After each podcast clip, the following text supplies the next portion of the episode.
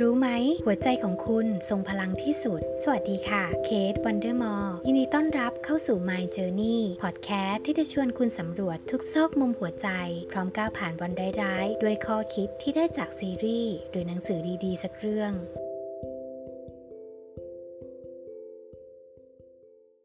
ช่วงนี้นะคะก็มีเวลาว่างนะคะ เพราะว่า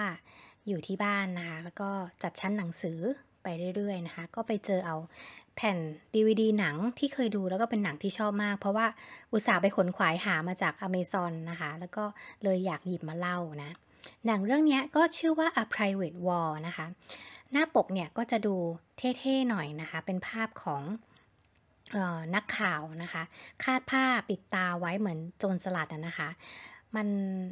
มันดูแล้วเป็นปกหนังที่ค่อนข้างแบบเตะตานะคะ แล้วก็รู้ว่า อ๋อ คนนี้เป็นนักข่าว นักแสดงเนี่ยก็คือโรซามุนไพร์นะคะ ถ้าหากว่าใครเคยดูเรื่องกอนเกิลก็จะก็จะรู้จักนักแสดงคนนี้ดีนะคะ คือเรื่องราว A Private War เนี่ยนะคะ สร้างขึ้นมาจากเรื่องจริงนะคะของนักข่าวสายสงคราม ชื่อมารีโควิน มารีโควินเนี่ยเขาค่อนข้างเป็นนักข่าวที่ดังนะคะของ The Sunday Times ของอังกฤษ แล้วเขาก็มีวีรกรรมที่กล้าหาญหลายอย่างนะคะ ในการนำเสนอความจริงในพื้นที่สงครามที่แบบว่าไม่มีใครกล้าเข้าถึง เธอเลือกที่จะไปในพื้นที่ที่เป็นพื้นที่ขัดแย้งอะค่ะเพื่อที่จะแบบไป ไปไปบอกเล่าเรื่องราวความจริงที่เกิดขึ้นที่นั่นนะคะ แล้วก็ไปเป็นกระบอกเสียงให้กับพลเมือง ให้กับชาวบ้านที่ได้รับผลกระทบจากสงคราม คนธรรมดาธรรมดานะคะที่แบบว่าเขาไม่มีเส้นสาย เขาไม่มีเสียงในสังคม แล้วก็เป็นเหยื่อของความรุนแรงของสงครามที่ตัวเขาเองเนี่ยไม่มีวันได้รับผลประโยชน์นะคะ แมรี่โควินเนี่ยก็จะไปทำหน้าที่ตรงนั้นนะคะ การทำงานในสายนักข่าวสายสงครามเนี่ยถือว่าเป็นอาชีพที่โคตรเสี่ยงเลยอะค่อนข้างเสี่ยงนะคะ แล้วก็ดูลุยมากนะคะ ถ้าเกิดใครดูจากเรื่องนี้เราจะเห็นได้เลยถึงความต้องต้องเป็นคนมีสปิริตอะมันเป็นอาชีพที่แบบว่าไม่ได้ทำเพื่อแบบว่าอยากได้เงินเดือนหรือว่าอะไรไปวันวันไปไปแต่ละเดือนอะไรเงี้ย แต่ว่ามันต้องเป็นเป็นงานที่อาศัยสปิริตสูงนะคะ เราจะเห็นความมีสปิริตความบ้าบินความไม่เกรงกลัว ไม่เหมือนใครเลยนะคะของมารีโควิน ซึ่งตัวเธอเองเนี่ยจะชอบพาตัวเองไปในที่ที่แบบว่าค่อนข้างอันตราย ถึงแม้ว่า เออไอที่นั้นที่กำลังจะไปเนี่ย มันกำลังทิ้งบอมกันอยู่นะ หรือว่ามันจะมีแบบการลอบยิงกันอยู่ แล้วก็นักข่าวอะในบางพื้นที่นักข่าวก็จะตกเป็นเป้าหมายด้วยนะคะ แล้วบางพื้นที่ในบางประเทศที่เธอเข้าไปอะมันก็ค่อนข้างเข้าถึงยาก เพราะว่า เขาปิดประเทศนะคะ ไม่ให้นักข่าวทางชาวต่างชาติเนี่ยเข้าไปทำข่าว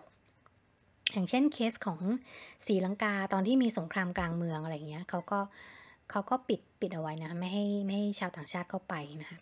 ในเรื่องนี้นะคะเราก็จะได้เห็นวิธีเอาตัวรอด เห็นไหวพริบของแมรี่โควินเนี่ยตลอดทั้งเรื่องเลย แล้วก็เราจะเห็นมุมที่แสดงความเป็นมนุษย์ออกมาหลาย ๆ อย่างนะคะ ความกดดันในสายอาชีพ ชีวิตพังๆนะคะ การเสพติดเซ็กส์แล้วก็เหล้าแล้วก็การเห็นอกเห็นใจต่อเหยื่อของสงคราม เราก็จะได้เห็นซีนที่แมรี่โควินเนี่ยเขาเเขาก็จะพยายามเข้าถึงคนที่เป็นเหยื่อของสงครามจริง ๆ นะก็จะได้เห็นหลายฉากที่เขาพยายามจะไปคลุกอยู่ที่โรงพยาบาลนะคะ ในเมืองที่กำลังแบบทำสงครามกันอยู่ เพราะว่าคนที่ได้รับบาดเจ็บเอาจริง ๆ ก็เป็นเป็นพลเมืองทั้งนั้นเลยนะคะ ไม่ได้มีทหารนะคะ แล้วก็คนที่รับผลกระทบจริง ๆ เนี่ยก็ก็จะเป็นชาวบ้านธรรมดา มันก็จะมีฉากที่แบบว่ามาริโควินนะคะ เขาก็ไปนั่งลงข้างๆ คุณแม่ ซึ่งกำลัง ให้นมลูกนะคะ แต่ว่าเขาไม่มีน้ำนมให้ลูกนะคะ เพราะว่าเกิดภาวะเครียดจากร่างกายมันเกิดภาวะเครียดอะไรเงี้ยค่ะ มันก็เลยแบบว่ามันผลิตน้ำนมไม่ได้อะไรเงี้ย น้องก็ไม่มีอะไรจะทานนอกจากต้องต้องต้มเอาเอาน้ำตาลเนี่ยมาใส่น้ำแล้วก็ให้ลูกกินนะคะ อีกเคสหนึ่งก็คือเหมือนกับมีเด็กชายคนหนึ่งก็คือเขาเป็นใบ้ไปเลยก็คือไม่ยอมพูด เนื่องจากเกิดจากภาวะช็อกนะคะ จากการได้ยินเสียงระเบิดอะไรเงี้ยค่ะ แมรี่โควินก็เลยจะพยายามถ่ายทอด เรื่องราว story ของคนเหล่านี้ออกมาให้โลกรับรู้ จนมีอยู่ทริปหนึ่งเนี่ยที่เธอเดินทางไปที่ศรีลังกานะคะเพื่อที่จะไปทำข่าวสงครามกลางเมือง คือศรีลังกา แต่ก่อนก็เคยมีความขัดแย้งภายในกันมาอย่างยาวนาน เพราะว่าในศรีลังกาก็จะโดนแบ่งเป็นคนศรีลังกาก็จะมีชาวทมินที่อยู่ทางตอนเหนือ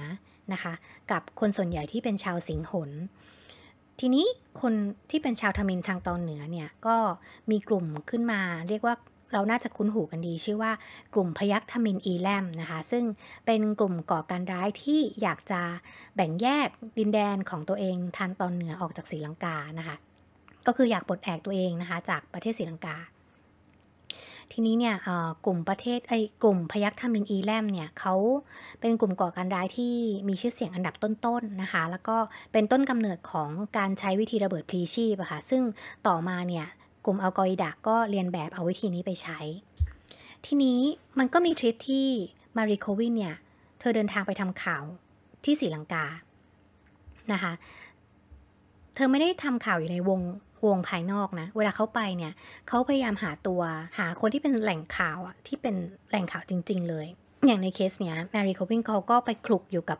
กลุ่มพยัคฆ์ทมิฬอีแลมเลยอะแล้วก็เขาก็คุยไปไปอยู่ร่วมกันไปคลุกคลีนะคะ ไปหาข่าวจากกลุ่มพยัคฆ์ทมิฬอีแลมเนี่ย จนระหว่างที่เธอกำลังเดินอยู่กับกลุ่มนี้ก็เกิดการโจมตีเกิดขึ้นนะคะ แล้วเธอก็เลยโดนลูกหลงจากระเบิดเนี่ยจนเสียดวงตาข้างซ้ายไป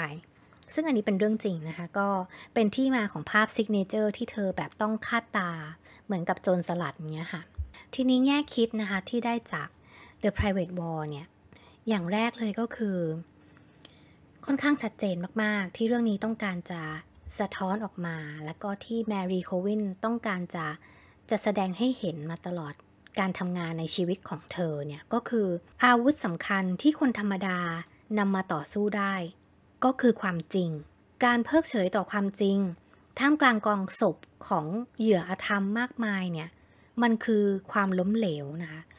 การบิดเบือนความจริง มันคือการสนับสนุนฝ่ายอธรรม เพราะฉะนั้นเรื่อง theme of truth หรือว่าธีมหลักที่เกี่ยวกับเรื่องความจริง การตีแผ่ความจริงในเรื่องนี้ค่อนข้างโดดเด่นมาก มันจะมีโคดอยู่ประโยคหนึ่งที่แมรี่ควินเขาพูดไว้ เขาบอกว่า ฉันว่า เราล้มเหลว ถ้าเราไม่เผชิญหน้ากับสิ่งที่สงครามทำต่อเรา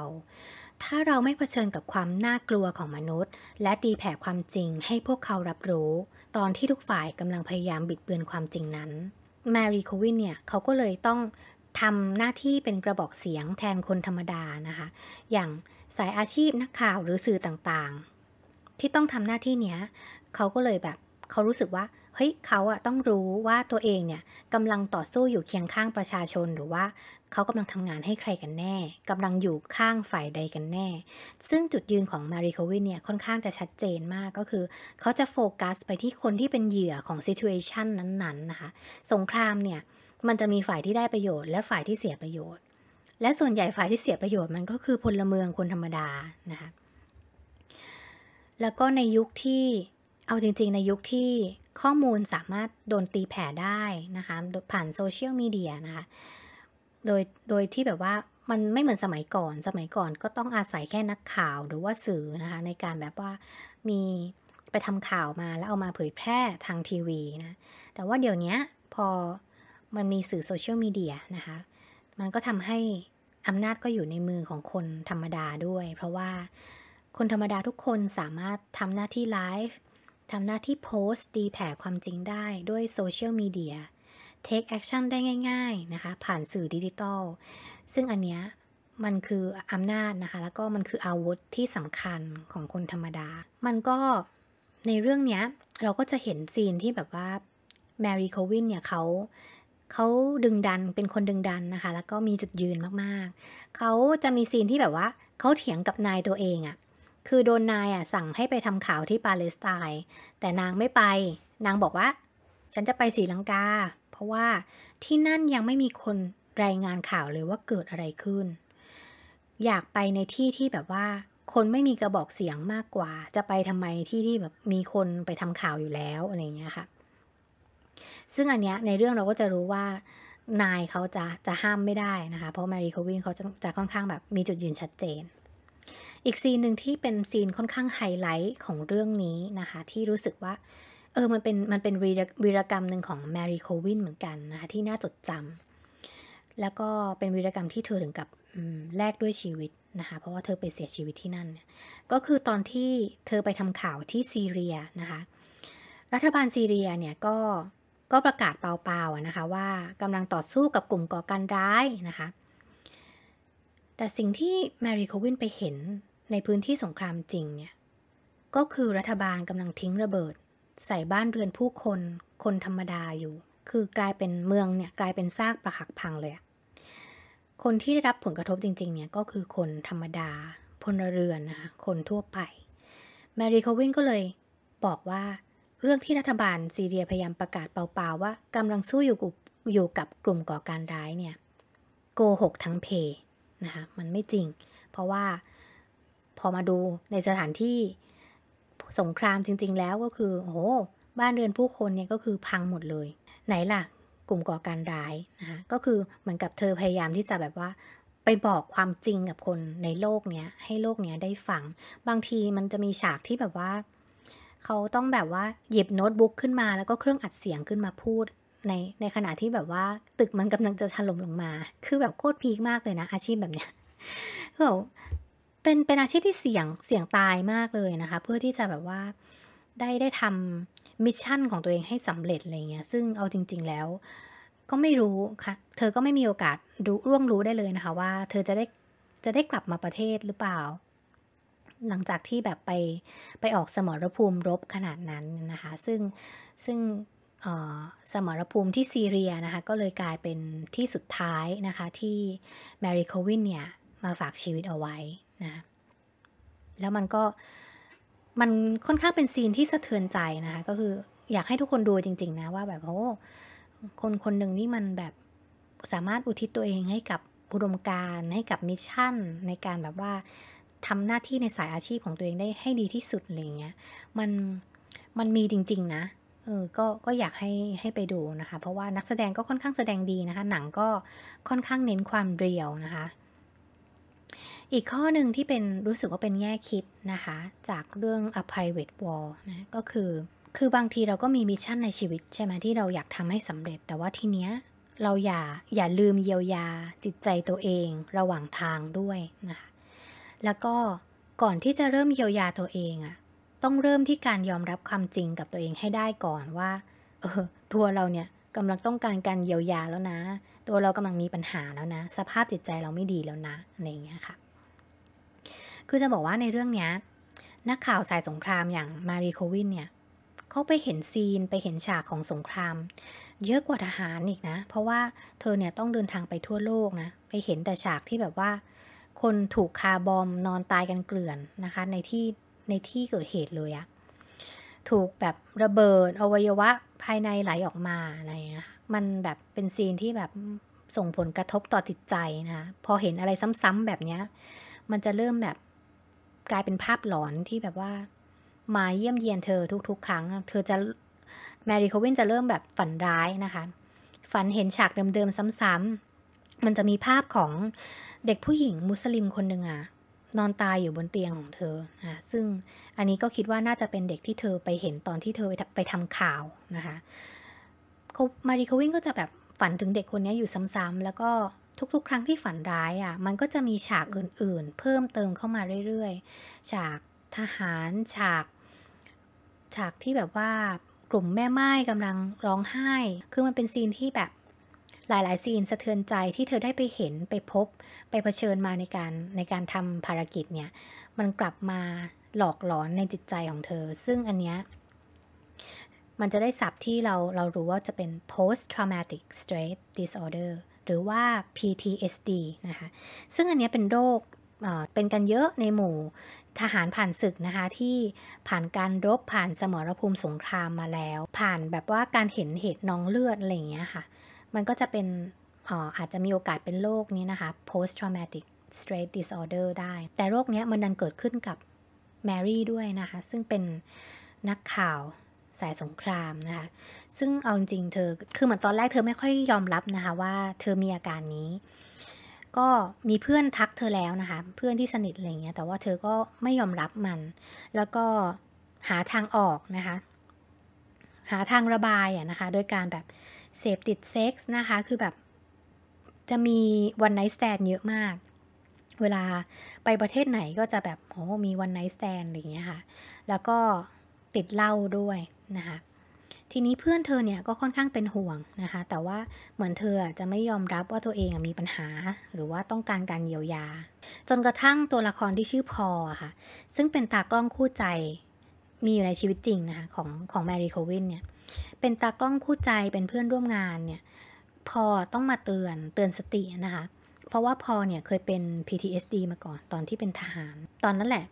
แมรี่โควินถึงจะเริ่มแบบยอมรับความจริงว่าเออ ฉันนิดฮิลแล้วนะ ฉันต้องการการเยียวยา อันนี้ก็ก็เหมือนกันนะ คือเวลาเราไปเจอเออเรื่องสะเทือนใจ โดยเฉพาะสภาพการปัจจุบันนะคะ ที่แบบว่าเราได้เห็นภาพความหดหู่ในโซเชียลมีเดียทุกวัน รือว่าบางคนก็อาจจะเจอกับตัวนะคะ ที่แบบว่าคนในครอบครัวต้องเสียชีวิตนะคะภาพที่เราเห็นคนตายนอนข้างถนนนะคะ ภาพข่าวที่ที่ทำให้เรารู้สึกหดหู่โดยที่ไม่รู้ตัวนะคะ อันเนี้ยอยากให้เราเริ่มสังเกตตัวเองกับคนที่เรารักนะคะ ในครอบครัวเนี่ยว่าเออเขาอยู่ในภาวะเครียด ในภาวะแบบนี้หรือเปล่า มีอาการซึมเศร้ากดดันไหมเพราะว่าตอนนี้แต่ละคนก็ เขาอยู่ในสภาพที่ที่ต้องแบบหลายคนเลยต้องตกงานนะหลายคนที่ไม่ตกงานแต่ชีวิตที่ไปทำอะไรข้างนอกไม่ได้อะมันก็รู้สึกว่ามันเหมือนว่างเปล่าไร้ความหมายอะไรเงี้ย เพราะฉะนั้นในสถานการณ์โควิด เราจริงๆ เราเหมือนทำสงครามอยู่กับโรคระบาดนะคะ การดำเนินชีวิตปัจจุบันของเราเนี่ยคือแบบ เออมีคนบอกว่า อย่าพูดถึงเรื่องความฝันเลย หลายคนบอกว่าแค่เอาตัวรอดไปวันๆเนี่ยยังยากเลยนะคะซึ่งอันเนี้ยก็ต้องคอยหมั่นดูแลหัวใจของของตัวเราเองด้วยนะนอกจากเรื่องดูแลสุขภาพนะคะ แล้วก็อย่าลืมดูแลหัวใจของคนใกล้ตัวด้วยนะคะ เพราะว่าการเยียวยาตัวเองได้ทันเนี่ยมันจะช่วยให้เราแบบประคองชีวิตต่อไปได้อะโดยที่แบบว่าเออไม่ทำให้ชีวิตมันพังไปก่อนอะไรเงี้ยแล้วบางทีบางทีเนี่ย ถึงแม้ว่าเราเกิดภาวะอะไรที่เราเริ่มแบบมีความเครียดมีอะไรอย่างเงี้ย เราอาจจะไม่รู้ตัวนะ แต่ว่าร่างกายของเราอะ่ะ มันจะไม่โกหก คือถ้าหากว่าเริ่มมีอาการแบบนอนไม่หลับนอนทีอย่างตีสองตีสามหรือว่าอะไรที่แบบว่ามันไม่ได้เป็นกิจวัตรประจำวันอยู่ๆก็เพิ่งมาเป็น หรือว่ามีอาการแบบเป็น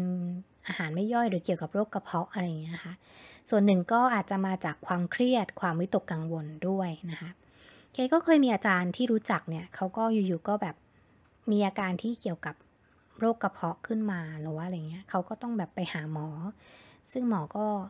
ก็ได้ชี้แนะนะคะ ว่าเออจริง ๆ แล้วมันอาจจะมาจากความเครียดนะคะเพราะช่วงนั้นนะ่ะอาจารย์เขารับข่าวสารค่อนข้างเยอะนะคะ แล้วเขาก็เครียดไปโดยที่แบบว่าเขาเขาเองก็ไม่รู้ตัวนะคะ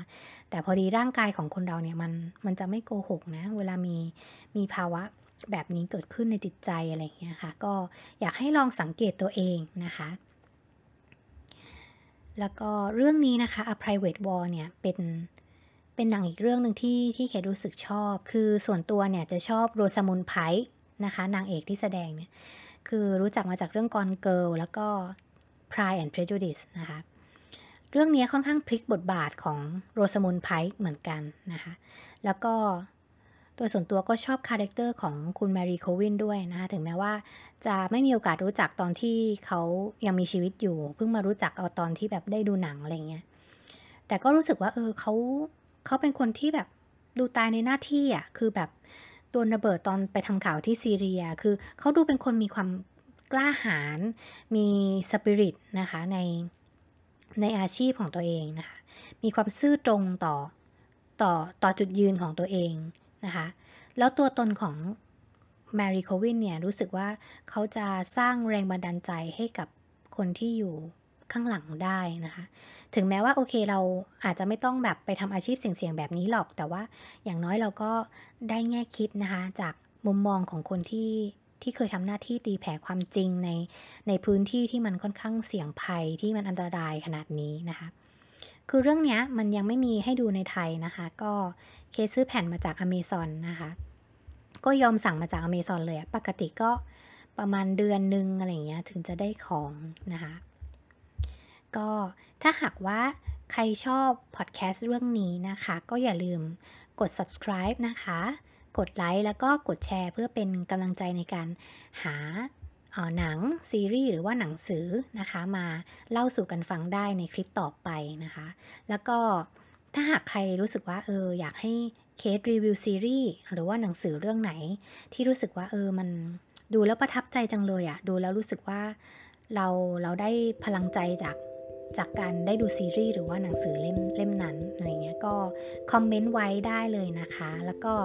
ถ้าคนไหนได้เลือกนะคะมามารีวิวนะคะ